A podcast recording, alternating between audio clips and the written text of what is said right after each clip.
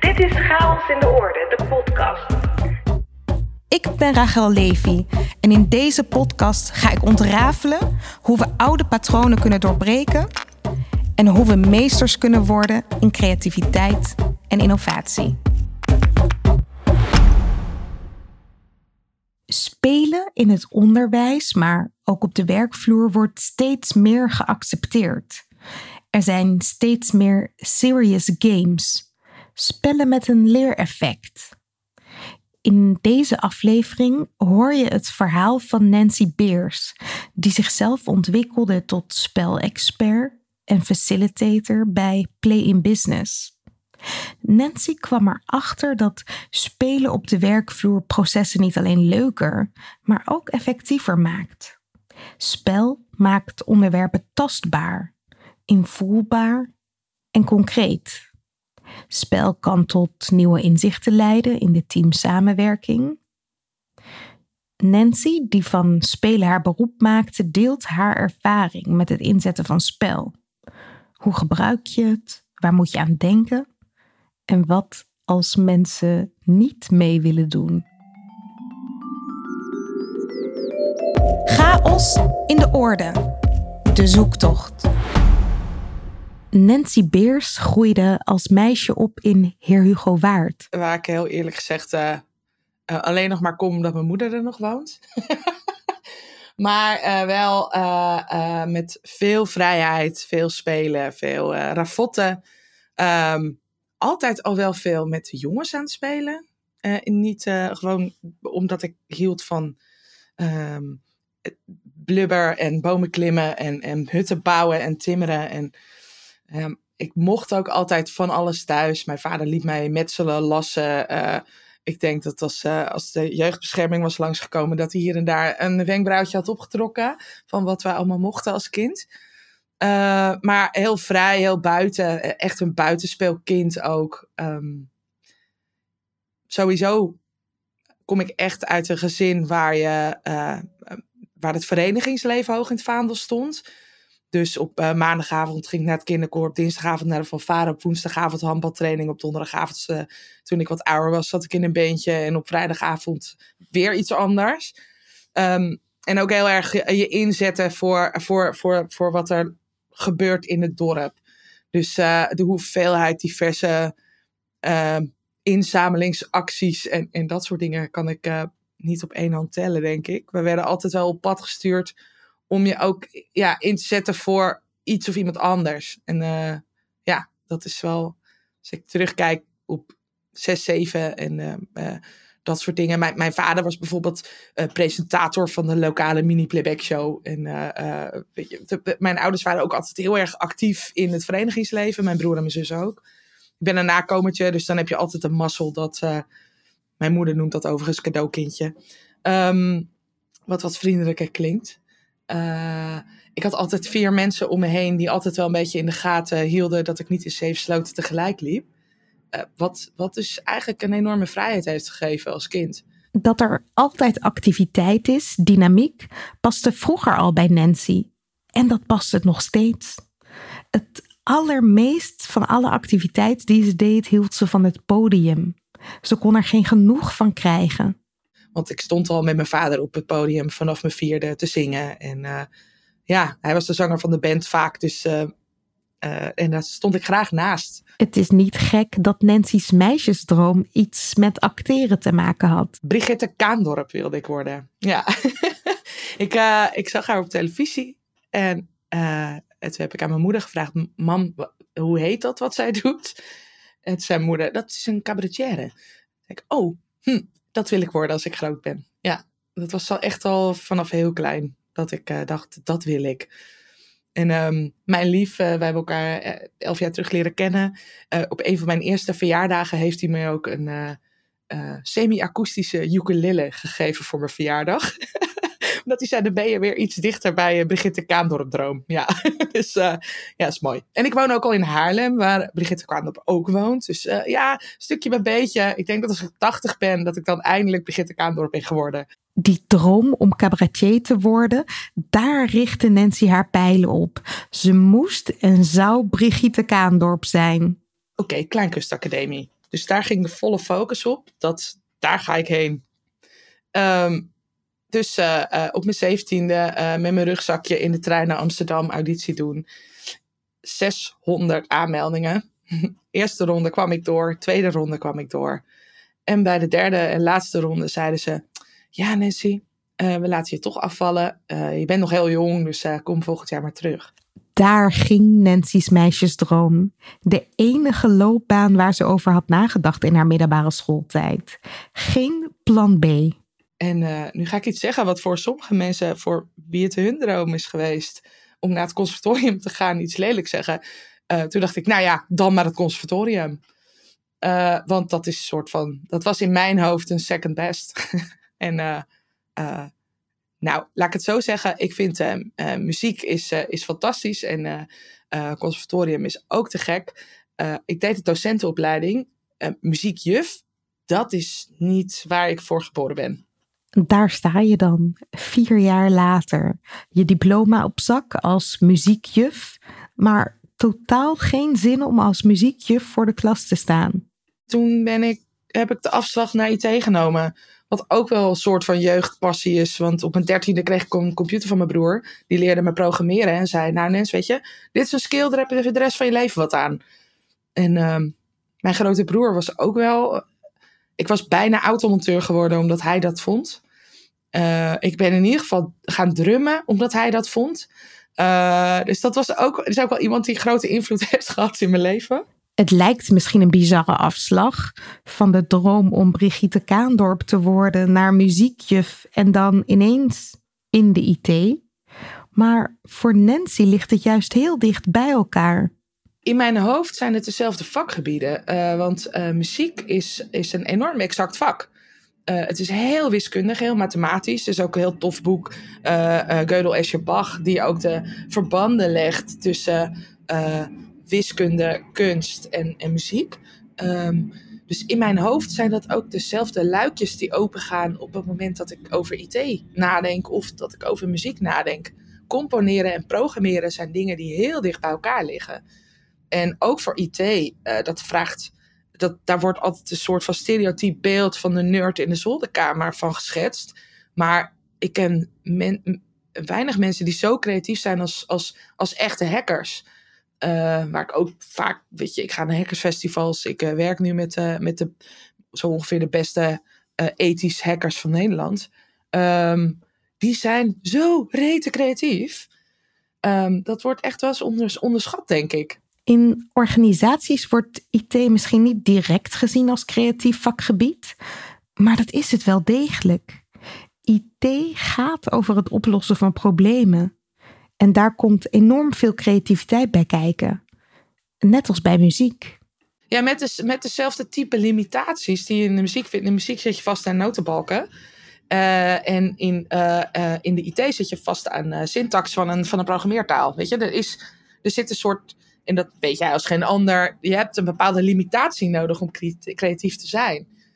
Um, dat is ook uh, waarom mijn levensmotto Fuck de lijntjes. Uh, uh, daar zit ook in van ik heb wel lijntjes nodig om buiten te kunnen kleuren. Dus je hebt limitaties nodig om je creativiteit te laten floreren, denk ik. De stap van muziek naar IT was dus snel gemaakt. Van muzieknoten naar nulletjes en eentjes. Nancy ging aan de slag met open source software. Een principe van werken dat ze heel leuk vond. Dat idee van uh, kennis moet vrij zijn en dat soort dingen, dat is altijd zo gebleven. Uh, de IT is gewoon een heel fijn vakgebied, omdat je er zo verschillende kanten, verschillende kanten mee op kunt.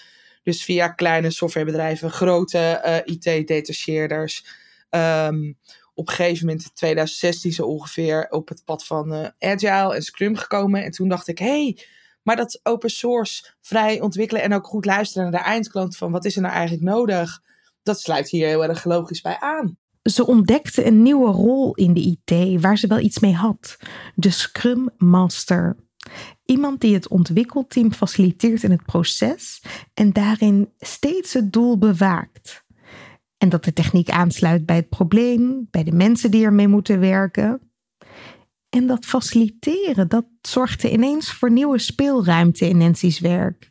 omdat ik er ook achter kwam dat de vertaalslag maken van ingewikkelde technische concepten naar uh, iemand die daar helemaal geen achtergrond in heeft, dat spel en spelen daar gewoon een fantastisch middel voor is.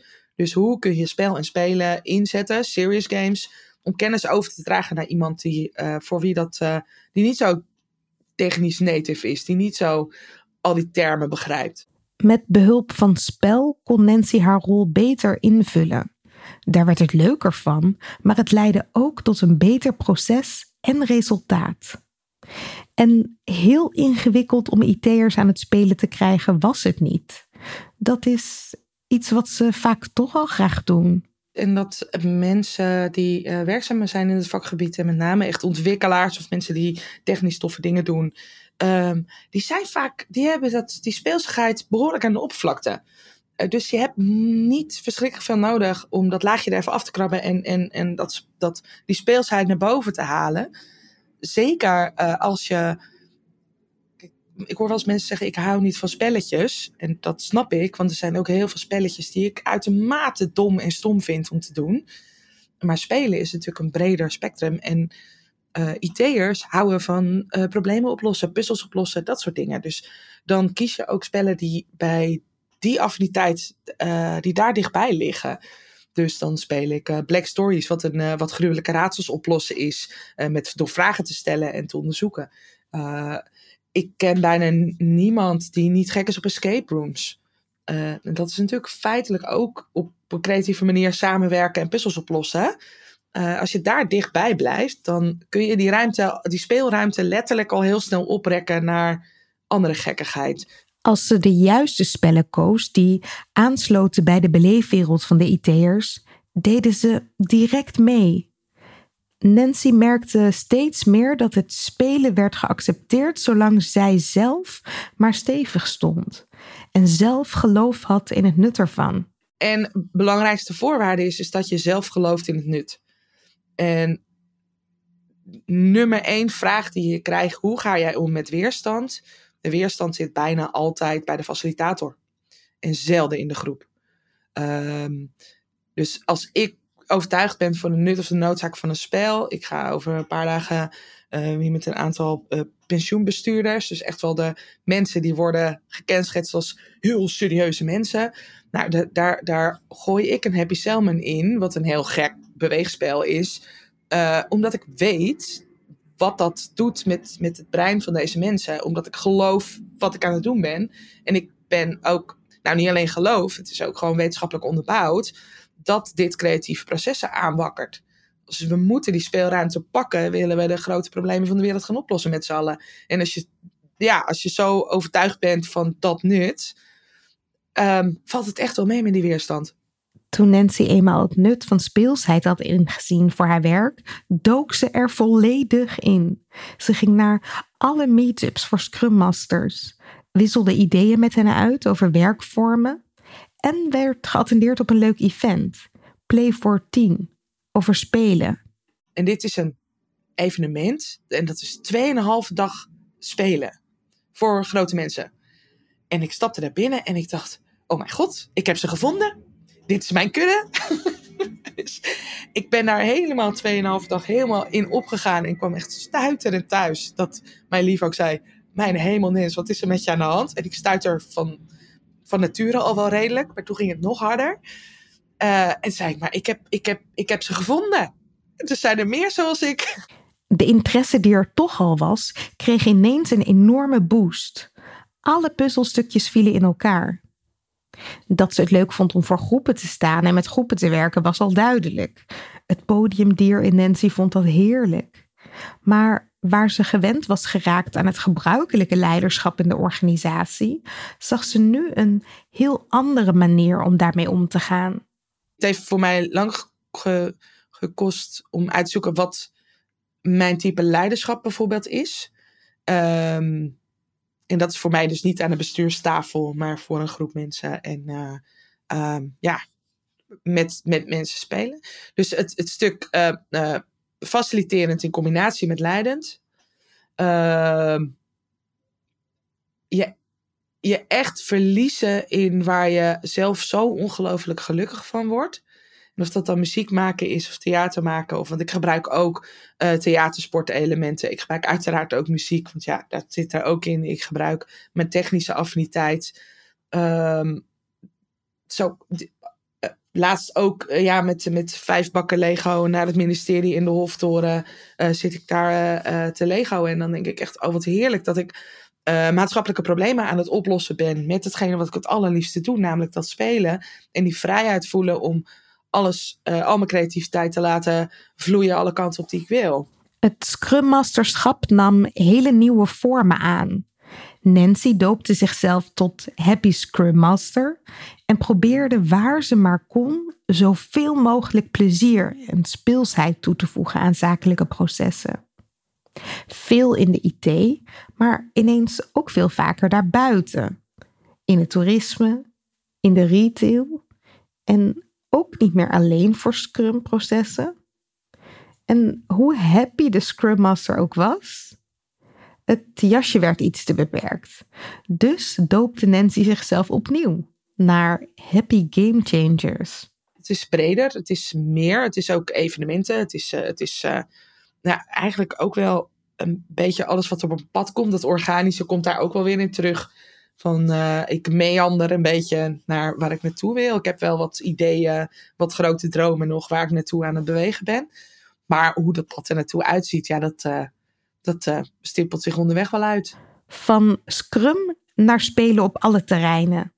Nancy voelde nu nog meer ruimte om te verkennen op welke manieren ze spel kon inzetten in organisaties.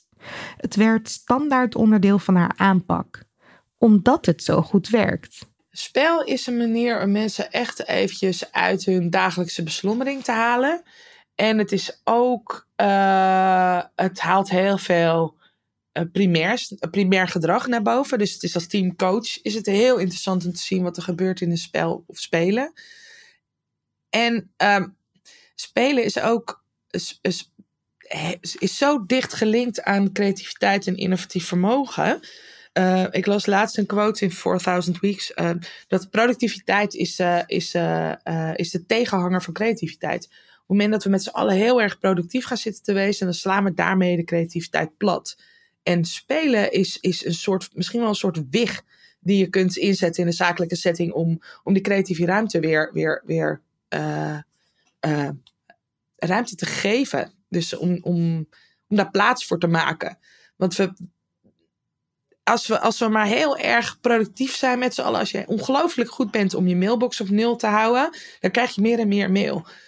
Uh, dus productiviteit is echt een killer van creativiteit. En ik denk dat uh, dat spel daar misschien wel de sleutel toe is om dat, om dat open te breken en die ruimte te maken.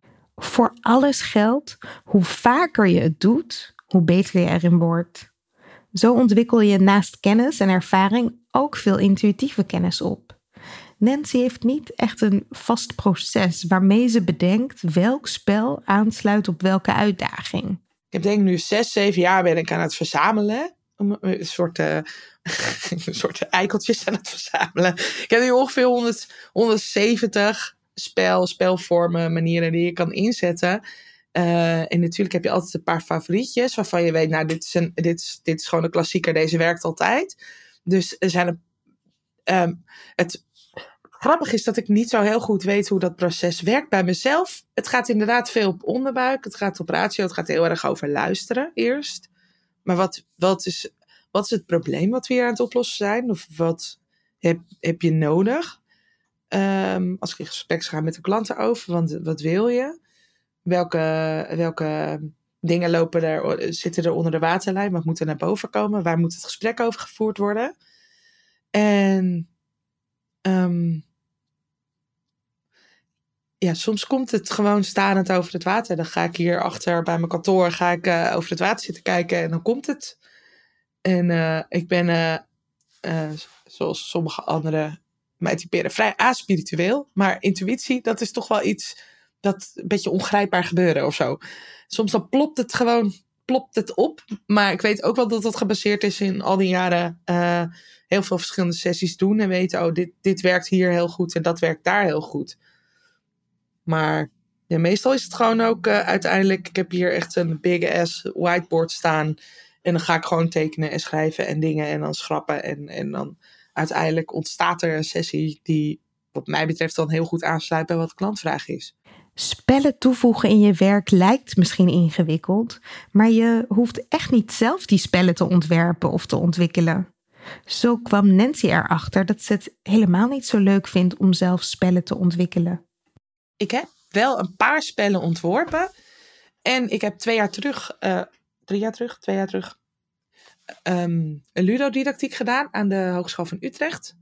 En uh, dat is een, uh, een summer school om echt te leren spelontwerp en ook de technische aspecten van educatief spelen. Want ludodidactiek is speeldidactiek. Ehm, om echt te leren van, van hoe bouw je een goed spel op. En trek daarbij het leerdoel los van het speldoel. Want dat moet je niet samen, dat moet je niet combineren. En nou, daar heb ik ongelooflijk veel geleerd over spelontwerp. Ik was ook echt, uh, ik voelde me ook echt op de goede plek. Omdat ik hopeloos na de eerste dag dacht: oh mijn god, ik weet helemaal niks.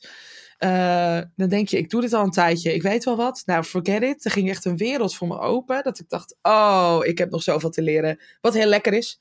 Een lekker moment is dat, om dat te realiseren. En um, daar heb ik ook heel erg ontdekt dat uh, spelontwerp is een ander vakgebied dan spel faciliteren. En dat is ook prima, hè? En ik ben meer een facilitator dan een ontwerper. Uh, dus ik vind het wel, ik ben wel een ontwerper voor wat betreft sessies en welke spellen werken waar. En het is ook heel waardevol geweest dat ik de, de lingo van, van, van uh, spel en de mechanics en de aesthetics. En dat ik veel beter begrijp waarom een bepaald type spel werkt zoals het werkt. En welke, welke onderdelen maken dat het spel tof is of niet tof is. Uh, maar ik vind het leuker om spellen te faciliteren en mensen mee te nemen in een verhaal en mensen te, te, te inspireren en te prikkelen, dan dat ik zelf spellen wil ontwerpen. Dat is echt een ander vak. Spel is een spectrum. Er zijn allerlei soorten spel met verschillende doelen. Er zijn verschillende rollen, zoals ontwikkelaar, ontwerper en facilitator. Je kunt bestaande spellen hergebruiken of iets heel nieuws bedenken. Nancy kiest dus vaak voor bestaande spellen, klein of groot, waarmee ze een sessie opbouwt. Um, ik vind de afwisseling tussen uh, competitief en coöperatief spelen heel leuk, omdat je dan ook een beetje speelt met de mindset van de mensen in de groep. Dus je laat ze eerst tegen elkaar en dan daarna ineens met elkaar en tegen het spel. Of, uh, of dus, dus daar hou ik heel erg van om daar een beetje mee te spelen. Omdat het ook een mooie reflectie is van de echte wereld. Weet je, soms, uh, soms ben je competitief bezig, maar het liefst toch eigenlijk wel coöperatief. Um, dus daar hou ik heel erg van. Ik vind. Um, ik, ben, ik vind altijd. Ik heb altijd een beetje zwak voor regelbuigers. ik weet niet wat dat over mij zegt. Nou ja, ik weet prima wat dat over mij zegt. Uh, ik vind dat. Uh, ik ben ook uh, scheidsrechter in de, in de handbal. En als iemand een, een slimme overtreding maakt, dan heb ik daar als scheidsrechter een zwak voor. Laat de, scheids, laat de handbalbond het niet horen. Maar ik hou wel van mensen die, die daarnaar zoeken. maar ook die mensen kunnen niet floreren zonder dat daar dus ook weer mensen zijn die zeggen: ja, maar dat is niet volgens de regels. Dus um, uh, spelen met, uh, met uh, om, vaste omkaderde spellen met vaste regels. En spellen waarin de creativiteit wat meer de vrije loop kan. En waar de regels samen worden gemaakt. Dat, dat, dat vind ik intrigerend. Dat vind ik leuk om, om in te zetten in, in teams of organisaties. Ja. Dus een beetje afwisseling in, in wat is het doel van het spel en hoe verhoud ik mij tot een ander goed spel mag best voor frustratie zorgen of voor weerstand. Nancy gebruikt spel soms ook om een team op scherp te zetten. Het hoeft niet alleen maar leuk te zijn. Sterker nog, als spel alleen maar leuk en makkelijk zou zijn, zou het je snel vervelen. Ah, ik heb ook wel spellen waar ik de weerstand, de weerstand in de groep opvoer. Uh, dus ik speel heel graag een spel dat heet de Change Game, waarin ik mensen vraag om dingen aan zichzelf te veranderen. Nou, de eerste ronde gaat het nog wel. De tweede ronde wordt het al wat lastiger. En als ik dan de derde, zeker als ik dat met uh, organisatiecoaches of verandermanagers of transitiemanagers of innovatiemanagers speel, dan ga ik echt wel even duwen. En dan zeg ik, oké, verander nu nog eens even tien dingen aan jezelf. En dan, ik heb één keer gehad dat iemand gewoon echt de uitliep. Zo van, jij bent knettergek. Ik ga echt, fuck dat, ik ga weg. En dat, ehm, ehm, eh, dat, dat deed ook iets heel bijzonders in de groep. Want mensen hadden echt zoiets van... eh, vaak vind ik namelijk, wordt eh, psychologische veiligheid verward met binnen je comfortzone blijven. En dat... je ongemakkelijk voelen is niet hetzelfde als onveilig. Want de veiligheid wil ik altijd gewaarborgd hebben in mijn sessies. Ik zal niemand dingen laten doen die die, die, die niet wil. Spelen is altijd vrijwillig.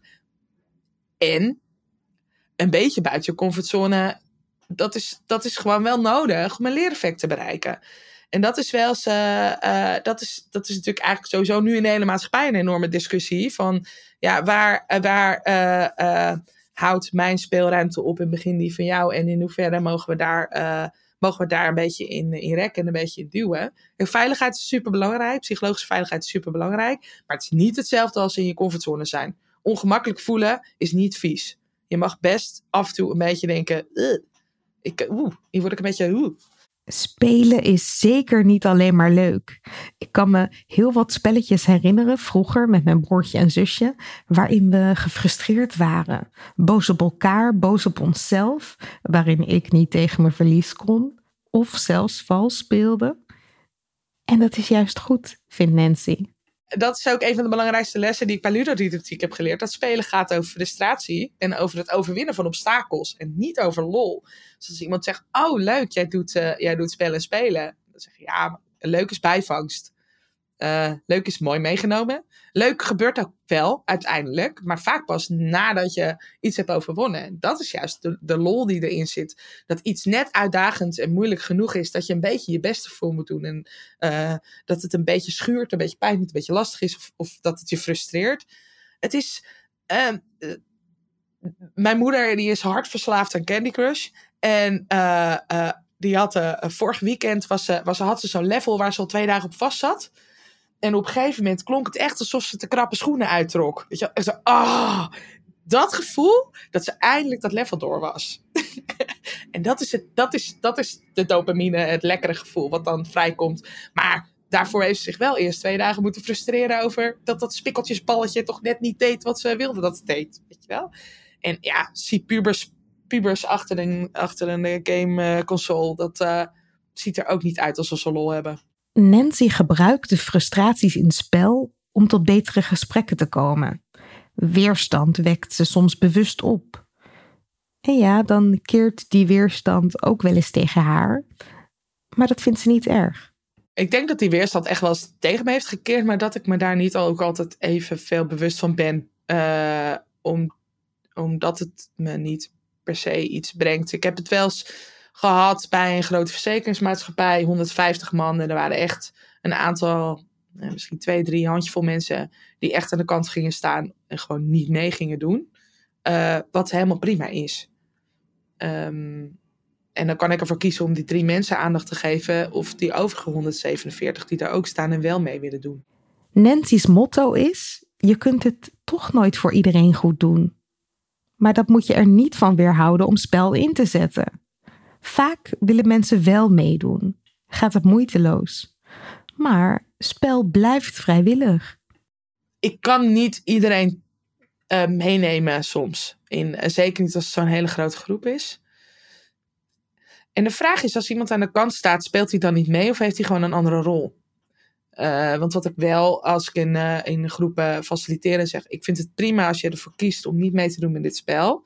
Of, eh, want iedereen kan honderdduizend redenen hebben om niet te spelen. Hè? Die kan ook gewoon de halve nacht hebben wakker gelegen met zijn pasgeboren kind. Of net gisteren eh, door zijn rug zijn gegaan met de tuin omspitten. Of, dus er kunnen honderdduizend redenen zijn waarom iemand niet speelt. Maar dan vraag ik wel altijd, als je dan langs de kant staat, wil je dan op zijn minst even observeren wat er gebeurt. En me dat teruggeven. Zodat je mensen toch altijd wel aan boord houdt. Ehm, en als er dan nog iemand, om wat voor reden dan ook, hè, dat kunnen, je weet nooit op, wie, op, wiens, op welke knoppen je zit bij iemand die echt ervoor kiest, ik, ik doe hier niet aan mee. Ehm, dat, is ook, dat is ook een utopie om te denken dat dat altijd lukt, dat altijd iedereen maar meedoet.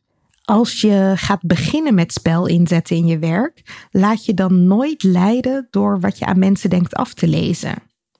Vaak genoeg zijn er in sessies mensen die er niet aan lijken te vinden, terwijl ze na afloop de eerste zijn om te zeggen hoe geweldig het was. Het betekent dat je je eigen aannames moet proberen te parkeren. Nancy noemt elke wis die mensen leert hoe ze dit kunnen oefenen. Maar zelfs die zegt dat het enorm lastig is. Ja, je kan heel erg proberen om zonder aannames en open uh, uh, te kijken en te vragen en door te vragen. Maar aannames doe je altijd. En wat je ziet, uh, de eerste reactie. Uh, en, en, voor hetzelfde wat ik zei, voor hetzelfde geld heeft iemand de halve nacht wakker gelegen omdat hij een jonge vader is. Weet je wel, dat weet, je weet het niet. dus ja, het, het, aannames, je ontkomt er niet aan. En wees gewoon altijd kritisch daarop. Weet je, 99 van 100 keer kloppen ze niet, omdat, je het, omdat het een projectie is van wat je zelf denkt dat het is. Als je maar stug blijft volhouden, ondanks je eigen ongemak, ondanks het ongemak bij je collega's, zal je merken dat het steeds natuurlijker voelt. Dat je vrijer kunt spelen, dat je als initiatiefnemer steviger in je schoenen staat. En dat het voor je collega's misschien zelfs wel verslavend is geworden om spel in te zetten. Nancy merkt dat de organisaties waar ze komt er steeds vaker voor kiezen om opnieuw te spelen. Laatst belde een klant terug waar ik twee jaar terug een uh, sessie heb gedaan. Die zei: Nancy, we hebben nu een nieuw team. We zijn gefuseerd met een ander bedrijf. En we spelen nog steeds Nippon. En we spelen nog steeds Happy Salmon bij ons op de afdeling. En dat heeft zo'n zo indruk gemaakt. We willen je heel graag terug. Want we moeten nu met meerdere groepen uh, gaan samenwerken. En dat wat jij toen deed, dat werkte supergoed. Dus dat was uh, een heel mooi, heel mooi compliment. Uh, maar eentje die ik zelf wel bijzonder vond, was een managementteam van Stenalijn. En daar speelde ik een spel, dat heet, heet de Zoom Game. En daar, uh, um, dat is een puzzel die ze samen, is een coöperatief spel, een puzzel die ze samen moeten oplossen. En samen plaatjes op de juiste volgorde moeten leggen door met elkaar te communiceren, zonder de plaatjes aan elkaar te laten zien. Dus je moet echt gewoon heel helder vertellen: dit is wat er op mijn kaartje staat. En op basis daarvan dit probleem oplossen. En er was dus een, uh, een manager en die uh, liep daar heel hard te verkondigen dat hij varkens op zijn kaart had. En dat heeft hij zeker wel een minuut of vijf volgehouden. Ik heb varkens, ik heb varkens. Terwijl de rest van de groep zeg maar die puzzel aan het oplossen was. en uiteindelijk nou ja, kwam het goed. Losten ze de puzzel op. En zoals mijn collega's van de Serious Gamers altijd zeggen... Um, een spel is alleen maar een, een, uh, een goed excuus voor een goede debrief. En daar ben ik het helemaal mee eens. In de debrief zei ik, goh, wat hebben jullie zien gebeuren? Wat zijn de gedragingen die jullie zagen? Wat, zijn de, uh, wat, wat voor gevoel riep het bij je op? Wat gebeurde hier nou? En één iemand zei, ja, um, weet je, hij loopt alleen maar met zijn varkens te schreeuwen, zonder dat hij bezig is met waar wij mee bezig zijn. Of, of naar ons te luisteren. En ja, heel eerlijk, dat, dat is wat we op de werkvloer ook zien gebeuren. En nou, dat was op zichzelf al een heel mooi moment. En anderhalf jaar later sprak ik deze desbetreffende manager van Stedenlijn over iets heel anders. Uh, en toen zei ik tegen hem, ik zeg, joh, uh, hoe is het? Begin van het gesprek. Nou, hij zegt, Nancy, ik moet je wat vertellen. We hebben dus intern met elkaar afgesproken dat op het moment dat ik dit gedrag vertoon, dan hoeft er alleen maar iemand te roepen varkens en dan weet ik genoeg. En dan, dan zeg ik, oh sorry, weet je, dan, dan, dan ik even terug en dan ga ik weer, begin ik weer met luisteren. En uh, het feit dat dat dus anderhalf jaar later na die sessie terugkwam. En dat was maar één persoon die daar heel erg, en zijn team, uh, die daar heel erg mee geholpen is. Dacht ik van ja, zie je wel, dit is, dit, dit is zo'n krachtig middel. Omdat je zo goed in metaforen, uh, maar ook, het kan ook een hulpmiddel zijn om eerlijke feedback te durven geven tegen je leidinggevende. Want dat is natuurlijk vaak heel spannend. En een spel kun je dan inzetten als een soort buffer uh, tussen, tussen het daadwerkelijke gesprek wat je wilt voeren uh, en de dingen waar je tegenaan loopt. Um, want dat kan natuurlijk heel spannend zijn. Om direct te zeggen, joh, ik weet niet, maar jij lult altijd over al onze ideeën heen en je luistert niet. Uh, Zo'n spel helpt dan om dat gedrag zichtbaar te maken voor hemzelf ook. En dan te zeggen, nou zie je, dit is wat er gebeurt. Dus ja, dat, was, dat is er voor mij wel eentje die echt uh, in, altijd in mijn hoofd popt. Als ik denk de effecten van spelen op de langere termijn ook. Beginnen je handen al te jeuken om een keer met je collega's te spelen? Nancy heeft een paar goede tips voor je. En daar heb je geen speciale opleiding bij nodig. Maak het niet te groot. Begin klein. Je hoeft niet meteen een bordspel van drie uur te spelen om, om daadwerkelijk de effecten uh, uh, in te zetten. Maar um, nou ja, als je het combineert met, met jou en jullie vakgebied met uh, tekenen, doe iets met Rory Story Cubes. Die koop je op iedere straathoek. en bij voorkeur niet bij bol.com. Koop alsjeblieft bij je lokale spellenwinkel. Steun de lokale middenstand, want de spellenwinkels moeten in het straatbeeld blijven. Even een pleidooi. Dus koop daar dan van die Rory Story Cubes. Die komen in allerlei smaken. Dobbelstenen, negen plaatjes erop. Gooi ze en doe daar iets mee. Uh, dus laat iemand vertellen hoe zijn dag was. Of laat iemand vertellen over. Uh, of, of gebruik het als brainstormtechniek. Maar begin, maak het niet meteen heel groot in je hoofd. Begin met kleine dingetjes. Zodat je wat vlieguren kunt maken en daar steeds behendiger en, en handiger in wordt om, om spel en spelen toe te passen. Je kunt ook heel veel bestaande spellen gebruiken voor die stiekem een leereffect hebben. Eerder noemde ik al Black Stories, wat een hele leuke is om een beetje de creatieve spieren los te maken. maar ik las laatst ook ergens de Magic Maze, wat gewoon een heel leuk bordspel is om met vrienden op zaterdagavond te spelen. Uh, die kun je ook heel tof inzetten als het gaat over verbale en non-verbale communicatie. Dus kijk ook eens met een andere blik naar de spellen die je gewoon in de kast hebt staan. En kijk eens wat voor leereffecten je daarin zou kunnen naar boven toveren. Want dan is het ook, dan, dan, dan begin je gewoon laagdrempelig. Dus dan begin je op een, op een relatief eenvoudige manier het hoeft niet meteen groot en wild en meeslepend. Het hoeft niet meteen zo hysterisch als waar ik heel erg van hou. En zie je nu toch nog niet helemaal voor je hoe je die spelletjes kunt inzetten? Dan komt er een leuke gelegenheid aan om je één dag helemaal onder te dompelen in spel. Op 30 juni 2023 organiseert Nancy een evenement, Play in Business. Kijk, in, in, in november is natuurlijk chaos in de orde. Maar dat hele, dat, dit hele eerste halfjaar, dat lag nog braak. dus ik dacht, nou, laat ik dan daar iets organiseren. nee, het is, uh, het is ontstaan uit een, uh, uit een behoefte van mezelf. Ik dacht, er, er moet een evenement komen waar ik zelf graag naartoe wil. Zo is het ontstaan. Uh, het is ook een evenement wat echt alleen maar gaat over spelen op de werkvloer in de breedste zin als ik ook naar onze bezoekers kijk, is het, gaat het echt van plantveredelingsbedrijf tot een GGZ-instelling. Tot, nou, ze komen overal en nergens vandaan. Dat is echt fantastisch. Als ook de sprekers. Uh, maar ik wilde dus een evenement over serieus spelen op de werkvloer. En dan bij voorkeur niet digitale spellen. Want daar is al van alles voor. Dat is een gigantische industrie. Uh, er is, uh, daar gebeurt al heel veel voor. Dus dat ben ik gaan organiseren. Anderhalf jaar terug ben ik daarmee begonnen. Nou, twee. Uh, en nu staat editie 3 alweer op het programma op 30 juni. In het Geofort, wat het uitgeroepen is tot beste kindermuseum ter wereld. En game-based learning in zichzelf is. Dus dat hele museum is gewoon rondom spel, spelen en daarmee leren. Ja, we konden ons echt geen betere plek voorstellen dan het daar te doen. En ja, twee jaar terug was mijn gedroomde keynote al Erik Scherder, omdat hij hele toffe inzichten heeft over de effecten van spelen op je brein. En dat is dit jaar gelukt. Dus daar ben ik ongelooflijk blij mee.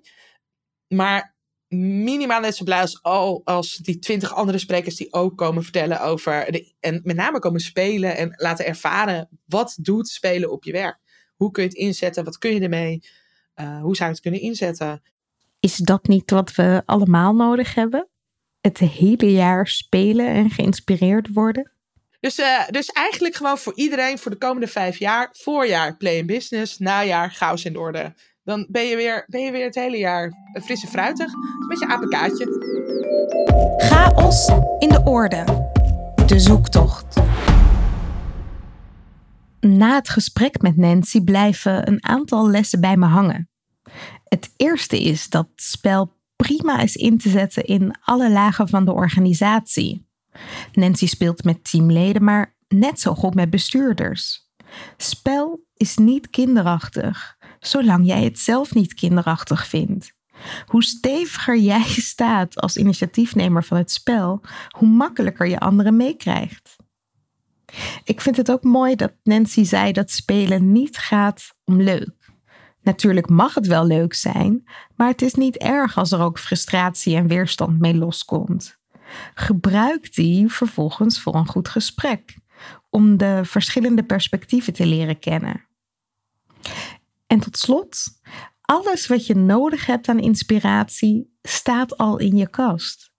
Gebruik bestaande spellen als inspiratiebron.